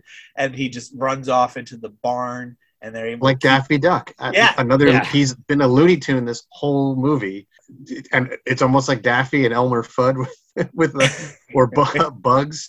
I mean, he's just hollering, and he's got some someone with a shotgun pointed at him. Yeah. it's great. And so yeah, he gets cornered off into the barn. We wait for the sun to come up. The cops come in. They arrest him. They bring him out of the barn. And the police are just like, hey, you know what? We're we're cops, so we're gonna beat this guy up. We can't help him. And so they're beating him up. And John instantly he's remembering of when he saw his father get beaten, and he doesn't like it. So he, he again feels sick to his stomach, and he says, "Don't." I mean, it And, really is uh, the mirror. Of, I mean, the way that they're fanned Oh, out around him too. I mean, it's it's almost an identical shot in a way. I mean, Except for one thing. when uh, Mitchum does get a chance to get one more hail mary to his Lord above Mhm. with his uh, his prayer knife, he's like stretching it to the heavens. Yes. Uh, And was he going to do something? Was he going to stab himself? Was he going to stab one of the cops, or was he just Showing doing a it off. final prayer? Yeah, I well, I think it's that, but that's also again, it's also a mirror of the beginning one because you remember Peter Graves. He also holds the gun up in the air. Oh, And, and- they keep telling him to take it down, but he holds it up in the air, giving up, and then eventually the one guy grabs it and knocks Yeah. it out. So I think that was the mirror of that as well. That's But right. this time, he's like, you know what? Here's the money. Beats him with the doll. All the money comes out of it. Here, take it. Just take it. Yeah. It wasn't even worth any of this. Which, you know what? Hey, buddy, maybe if you just threw that thing while he hit the river, we could have avoided a lot of heartbreak. But you know who could have really used that money, Johnny Harper? Uh, your new mom, Rachel Cooper, and Yeah. all the kids she has to take care of. But you knew nobody was going to get that money. I mean, that's just the way these fairy tale noirs and fables go, right? Like that's blood money. You Yeah. can't Yeah. profit off that. Like that's I mean- that's it. Pearl was just going to make dolls out of all of it anyway. So, Yeah. you know, it had a shelf life for sure. Well, then again, how did how does she pay for all the gifts coming up at Christmas time? That's what I'm saying. Th- th- There's got to be some bills hidden. Yeah, they were floating around underneath the house. Yeah, yeah. I'm sure. They actually don't mention who gets the money. I mean, Right, we'll get to the wrap up here, which I have some comments about. But yeah, no, they don't mention who gets that money. Right. Icey gets it. I see. Icey No finds a way. way. She's got to pay for that lynch mob that she gets to go Well, she- after Yeah. Reverend Powell. She, she's pretty mad about being hoodwinked. It's a literal lynch mob. They got the torches. This is how you know trouble's coming. And they're in court. And John, he just he doesn't he won't budge. He won't snitch. He's just he, he just feels awful. He doesn't like any of it. He's I afraid. feel like he's done with it. Yeah, he's just done with the whole thing. He's yeah, checked he's out. tapped out. He doesn't know what time it is. But uh, He's also a kid. He's a kid. Yeah. Oh yeah, you, you forget that throughout the process. But yeah, no, this this poor little soul is a kid. Ruby, she still is a little into Powell, but not so much. She feels bad. She does repent to Mrs. Cooper at the end. Well, I mean, it's Christmas time. It's it's the whole let let's go home. It's Christmas time. Everything Even is fine. Yeah. Every everybody's got gifts except for Gifts for poor gifts. John. You know, yes, exactly. And they totally, Pearl totally sold John out. She could have said, "Hey, we're making presents for her. Why don't you collab on this?" She's a bad sister. She went ahead and made a gift with someone else. John has nothing, so he has to like put together a gift from like an apple, a clothespin. Well, they all uh, made her pot holders. They all made her the same thing. You, you, you notice that? Like the, I did every- not notice that. No, like All she keeps girls, saying like, yeah. "Oh, a pot holder," and then they're going again. oh, another pot holder. It just like goes on and on and on. But there is I a mean- callback because she she asked for an apple from John Yeah, in the scene Yes, where she when they have a talk heart-to-heart. about the biblical. And she doesn't story. eat that apple either. No, yeah. she doesn't. as John goes to town on it. But this time she's ready for an apple. She loves it. It's not a pot holder. And uh, she's like, hey, by the way, I got you a watch. It's a great watch. I'm killing it. Yeah. I'm Mrs. Cooper. I, every time I say Mrs. Cooper, I'm thinking of Batman 66 now. But uh, Oh. no, it's, it, it's, it's a great ending. There's also a couple times, too, when Lillian Gish like turns the camera. She breaks the fourth wall. She's like talking straight to us, including at the end that just like, hey, everything's fine. You can go home. She believes, uh, in essence, right, that the children are our future. Whoa. I mean, that's it, right? That's the moral. That's the moral. Yeah. Lord save little children. You'd think the world would be ashamed to name such a day as Christmas for one of them and then go on in the same old way. My soul is humble when I see the way little ones accept their lot. Lord save little children. The wind blows and the rains are cold, yet they abide. And Teach that's them well, that. Teach the et cetera, children. et cetera, et cetera. Uh, like a true fairy tale, it has a moral at the end. And we did it, guys. Can, can I say, maybe you both feel this way, but as fans of Mitchum, first of all, but just also in the service of the plot, my, my biggest issue with the movie, and it really might be the only one, is that we don't really get a final Mitchum scene. No. We don't see him throughout the trial, where he, and we don't see him, he doesn't even get to be strung up by the mob. We don't see him actually get hung, which the hangman, who actually has a nice callback to the beginning, we didn't talk about, but Yeah, you talked He- about. Oh, he it's a a pleasure this time. Yeah. it's a pleasure this time. It's rough always when it was uh, Harper, You know, he's Mr. Harper the Dad. Bart the Hangman, he's uncredited, but that's Paul Bryar. He, he deserves a little something because he did a great Yeah. job. Yeah. That was a great scene with him going back to his wife and in the beginning they say this is a tough job, washing his hands of everything, looking at the children, wishing he wouldn't have to do this. But we don't my big gripe is that we don't get a final scene of Mitchell. You don't get closure with Mitchum. Yeah. Yeah. The last time we see him, he's spirited away out the back door in a cop car because they, you know, they want to they want to kill him proper legally, not by an angry mob with pitchforks, with literal pitchforks and torches. Yeah, so that was my big gripe that we didn't get a final Mitchum scene after he's arrested and then They almost spirited should just killed him, you know? I, when he I was think it's- right, exactly. I think it's like a testament to like like we talked about you talked about earlier where it's like it's almost like a second movie and the tone changes. So I, I feel like it, it kind of like the the main characters kind of shift a little bit where it, it becomes way more centric to the kids. I mean the kids are pretty It's on the central up to, and up. to- yeah to the entire thing, but it, it tends to then go towards the positive and maybe that's the love hate thing. Maybe that's like I was going to say, is Maybe it not that's- the love and the hate? yeah maybe that's the whole the whole thing. So right. the left hand is the more entertaining movie. I agree. Yes, Let's be honest. Yes. yes, for sure. It ends on the piousness, the righteousness, which might be the right thing, but boy, is that hate way more entertaining. I Yeah. gotta love hate. Shout out to hate. you guys ready for some fun facts? Yep. I'd love it. All right, so the novel, The Night of the Hunter, it's from 1953 from Davis Grubb. It was a national bestseller and finalist for the 1955 National Book Award. And yeah, just that goes more into the Depression and uh, it's very Southern Gothic, much like your Swamp Thing I see behind you, John. Bad Gotta gumbo. love it. Gotta the, love the it. sou- Southern Gothic of REM shirt that I'm wearing right now. Look at you. Um, Way to go, everybody. Fa- Fables t-shirt. so we're all we're all in today. It's a good shirt, Dan. Thank you. Charles Laughton, unfortunately, this is the only film that was directed by him. A lot of people say that it was because it was a, a bit of a failure at the time, but it really seems like he just wanted to go back to directing plays. He liked how much he could change in the moment and react to what you were seeing, which is a shame because he, he did a great job. But it's a shame that it took so long for people to realize that. He left on a high note. You know. He totally did. And he died. Did he die soon after? Because apparently he was Very shortly after. suffering Yeah. from uh, back pains through the whole movie, and then you found out he had back cancer, I believe. Yeah, he yeah, he had a slip disc. He went in for it, and they found that in his spine he had Oh. they, they found cancer. he died in Yeah. '62, so it would have been seven years about after the movie came out that he died. Not enough time. Yeah. Yeah.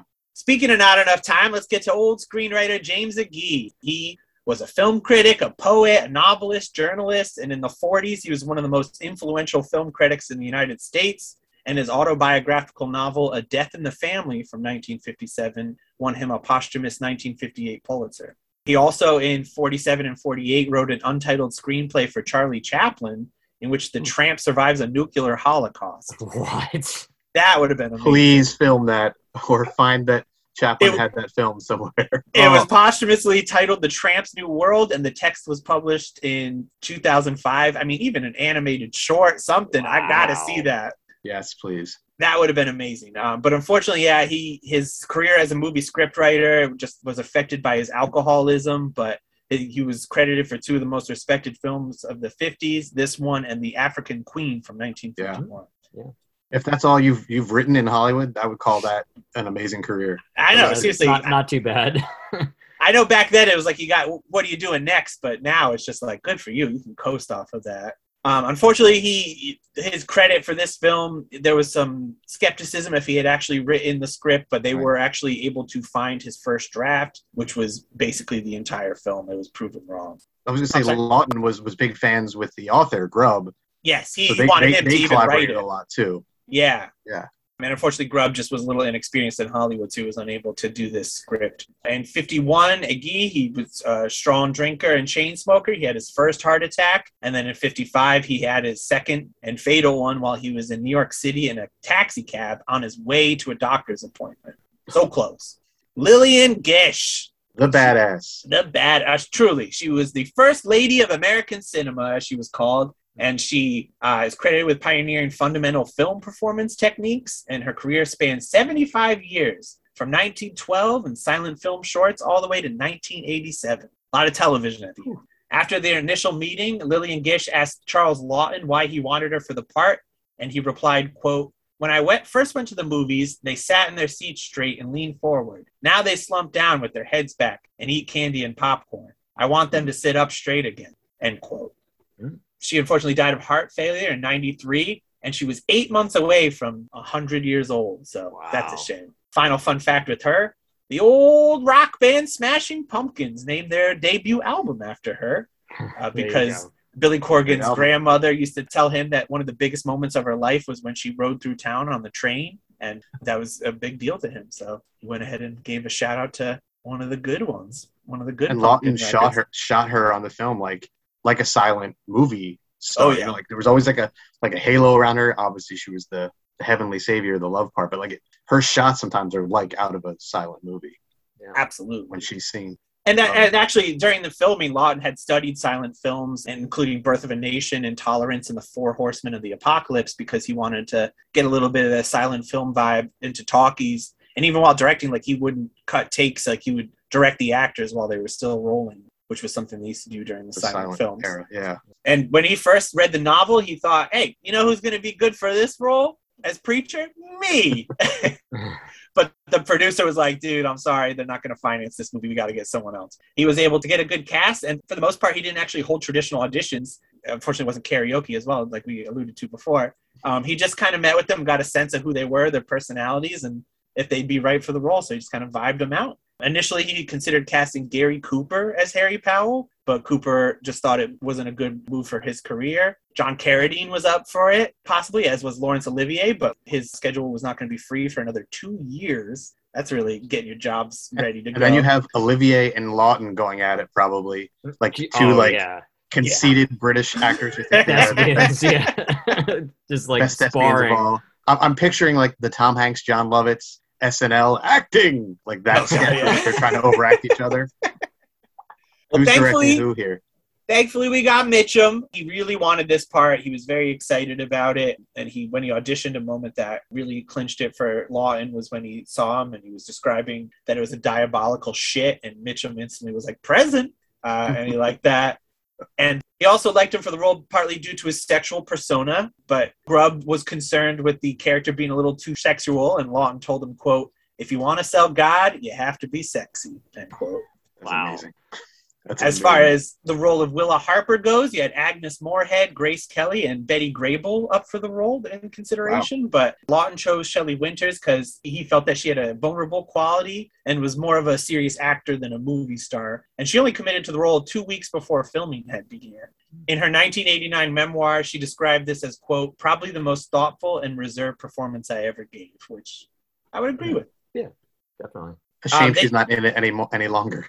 Truly. is. But yeah, Uh, one one reason for that maybe because they only had 36 days to shoot this thing and mitchum actually the studio didn't have much confidence in this movie and he was booked to do a whole nother role so he actually had to come back and do reshoots particularly like the last scene with the cops was one of those but shelley winters had told laughton that she had an image of willa being quote a fly fascinated by a spider and she was very willingly walks into this web end quote and so he Right. liked this image and told her to channel that into the performance and then of course we get that beautiful spider web on the river scene, um, which again was a sound stage. Charles Laughton, he he did work well with John, but again, he did not get along with Pearl and shouted at her on occasion. He would have that, like I was saying before, he would continue to roll after scenes were finished and a lot of those scenes were her reacting to him. So maybe some of those tears were some Charles Laughton tears. Yeah. um, Is there any sort of um? I, I I know that we talked about yeah just now with him not getting along with the kid actors Charles Laughton, but we know he like Gish loved him and like all the actors loved work because he was an actor's actor directing him. But I haven't seen anything about him getting along with Mitchum or how they interacted because Mitchum was a, obviously a hothead and it could be a bit to get along with difficult. sometimes. Uh, well, did- I, I I will say that in later in his life, Mitchum usually didn't really own up to anything like you know caring about movies. He was always just like, hey, you know, I remember lines and how to ride a horse, basically. Um, but he actually called Charles Laughton his favorite director and said that this was his favorite movie that he had ever acted in. Wow. wow. So maybe it was like an opposites thing where they just had some type of synergy. You know what I mean? Like it just it, maybe it just kind of worked. Truly. I mean, I feel like he, he definitely believed in the material. He was willing to like step up and help direct Yeah. the kids and Right. It- right. you always hear stories about Mitchum, like if someone just is having a hard time actor wise with like the picture, like he would come in and be very reassuring. Yeah. And it, it seemed like in this case it was just the kids because everyone else is pretty confident. The novelist David Grubb, he actually said that Charles Laughton had wanted the film to closely resemble the mental pictures that the author had while writing the book. So Grubb actually was a a- amateur sketch artist, and so he had actually done a lot of the storyboards, like we were talking about earlier. Yeah. yeah, they absolutely need to make this like a book of those. It would be great. Of his sketches, Hilyard Brown's storyboards and production stuff. I Yeah. to see all of that. He did over a hundred pen and ink drawings for the film, and he said, "quote I declare, perhaps immodestly, that I was not only the author of the novel from which the screenplay was adapted, but was also the scene designer as well."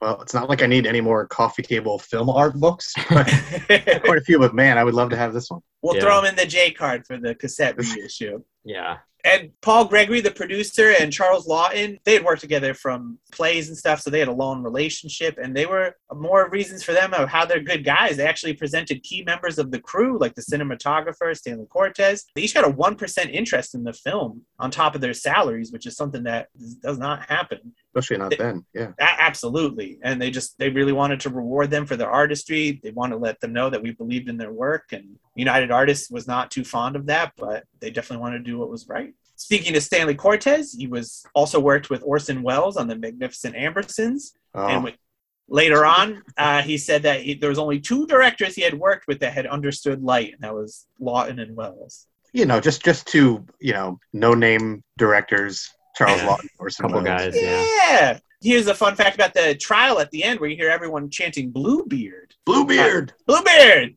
It's in reference to a French folk tale of a man who married several women and then killed them. So, a little apropos. Hey, really quickly, here's my other shout out to Shout Factory, so they we can all get free stuff from Shout Factory. I Please. I've gotten the mail last week. They just did a limited edition. Sometimes they do exclusives for their website of like you can only get it on shoutfactory.com and hmm. they only make like 1500 copies. I think this one was 1500. There's a 1970s version of Bluebeard. It's been made by there's a, a John Carradine version of Bluebeard of basically he's playing the Oh, you know, the suave guy that kills widows. That one's really good, and that's public domain. but I think it was in the 40s. But there's a 1970s one that has not been available on DVD, Blu-ray, anything. I've always wanted to see it as Richard Burton in his like 70s alcohol-induced stupor, being Bluebeard, and apparently it's very, it's like not necessarily soft core, but it's it's definitely adult. I don't remember who directed, it, but Shout Factory just put it out, and apparently there's only a quote few copies left of it, and I have Oh, mine damn. Wow. but it's apparently really good.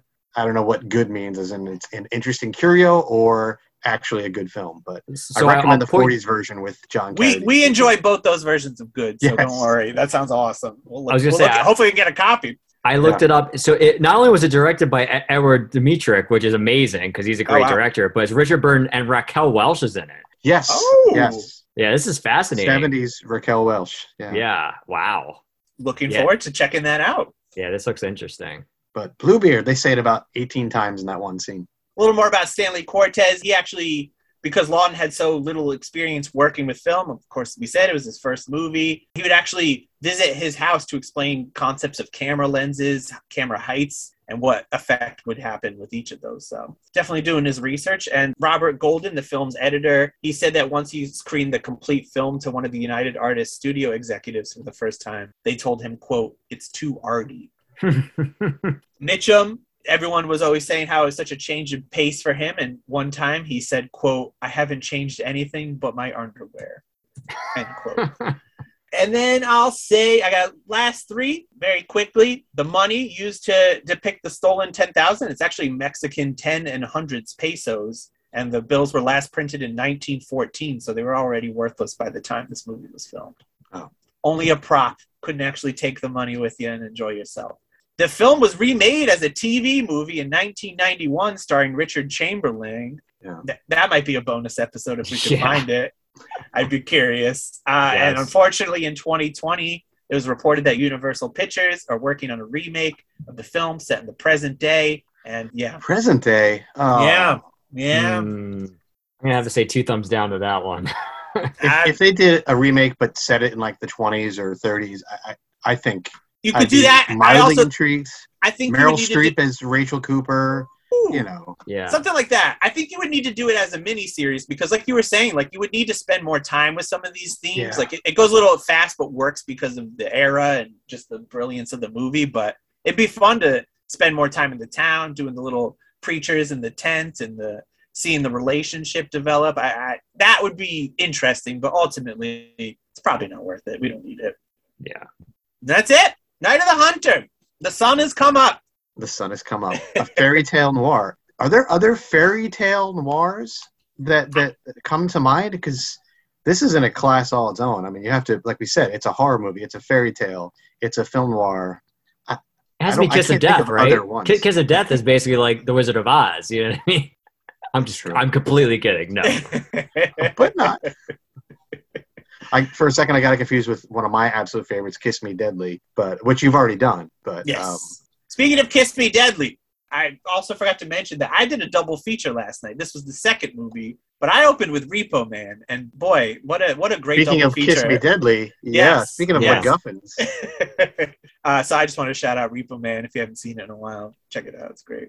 I feel like I watch it once every couple of years. I, watch and I it watched every- it last year, so every year I watch it once a year. I love that. movie. It's one of my all-time favorites. I love it. Yeah.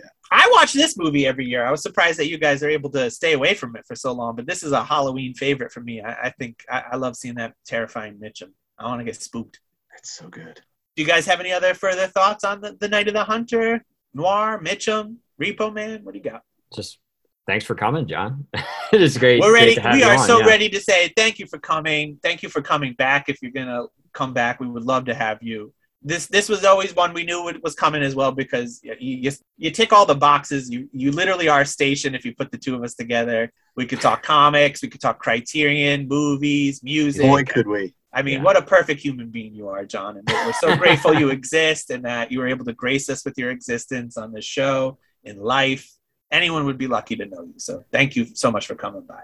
Well, thank you, uh, you guys. I'm happy to have lived long enough to know two of my colleagues have put together an awesome podcast, and I, I wish you've already done so many episodes that are like my favorite. Um, when you when I talk favorite film noirs, I mean you, you've done The Big Sleep, right? You've done Kiss Yep. Me Deadly. Mhm. You've done D- Double Indemnity. Mhm. Yep. You've done The Killing. Mhm. I'm trying to think Yeah. of all my favorite ones. I mean, Touch of Evil. Have you even touched that? We did do Touch of Oh Evil, yeah, yeah. Right, that yeah. Yep. Third Man. You already did Third Man, right? Did not No. do Third Man. Third Oh. Man. Nope. Okay, so Well, you be our third man, John. it's like it writes itself. it? it is my. It, I think it's the perfect film noir. I think it's one of the most perfectest perfect movies in the history of cinema. But I don't want to oversell it. But yeah, no. Well, if you we'll- ever do that. we that, look forward to your opinion when we bring you Yeah. back. Don't worry. Yes. Well, or the that'll be wrong great. man. If you ever do the wrong man, Hitchcock. If you if you ever do Yeah, I know that Hitchcock one, yeah. noir, the wrong man is uh, is one of my favorites. Come come back. John will be on our man double feature, man with two ends. So many men, too many men. Too many men. We'll end it with uh, a, a viewing of Manhunter by Michael Mann, and uh, it'll be great. I say lots of Michael Talk Mann about- movies. Yeah. Yeah. Neo noir. Yeah. I hope we I hope we do a Michael Mann for Neo Noir, but I don't know if we're that well thought ahead. I don't know if we I don't know. scheduled. Yeah, I don't know. Yeah, I we'll kind of feel like you have to. He's got about 50 neo noirs. It's true. Well, come back. Well, next week we'll have the announcement of what that movie is going to be. But yes, lots to come. And please join us next week for 1953's City That Never Sleeps. What's better than money?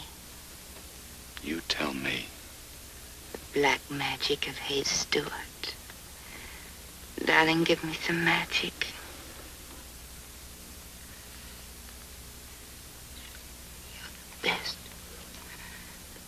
Magician.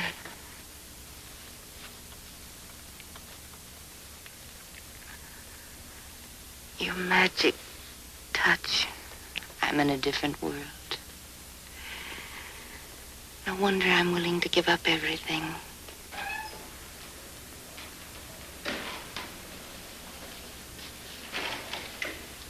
Room 320. Oh, you're best, the best.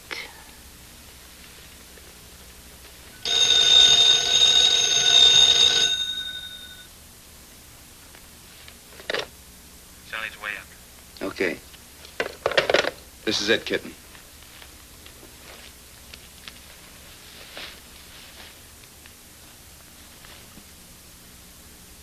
Is it all off? Mm-hmm. All of it. What are you so nervous about? You don't have to rub his face in it. But, darling, I was rubbing your face in it. Oh, you're upset. I've stolen a lot of things in my life, but never someone's wife. What's so funny? You with a conscience. I can't wait to get your opinion about this one, Joey. I'm looking forward to it. this, this, this this one is this movie is wild. I'm looking forward to getting out of this spooky October and into a toasty November. So, looking forward to that. Please give us an email, the real out of the podcast at gmail.com if you feel like using your fingers.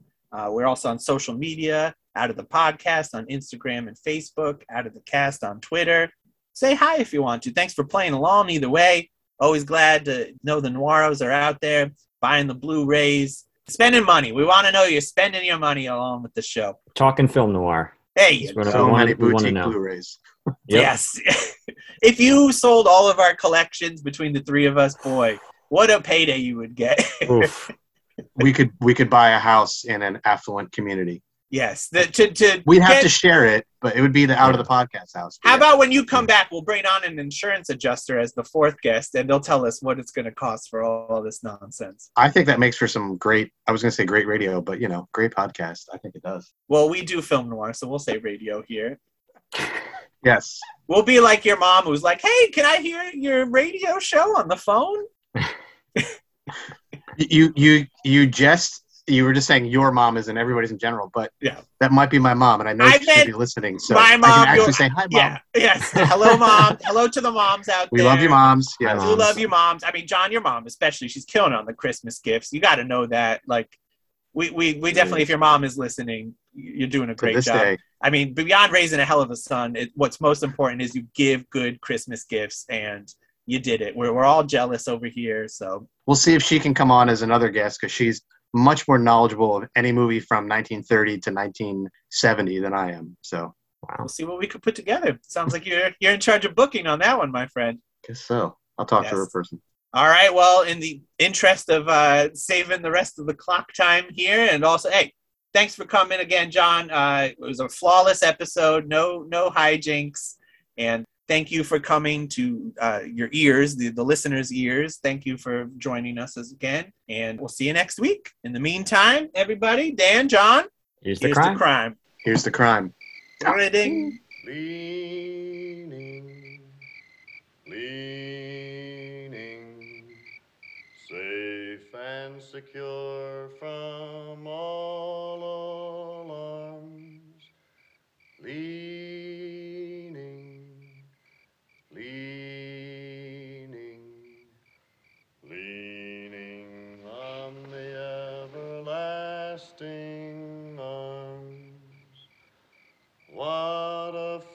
fellowship. What a joy divine, leaning on the everlasting arms. What a blessedness, what a peace is mine, leaning on the everlasting arms. Leaning on Jesus, leaning on safe and secure from all.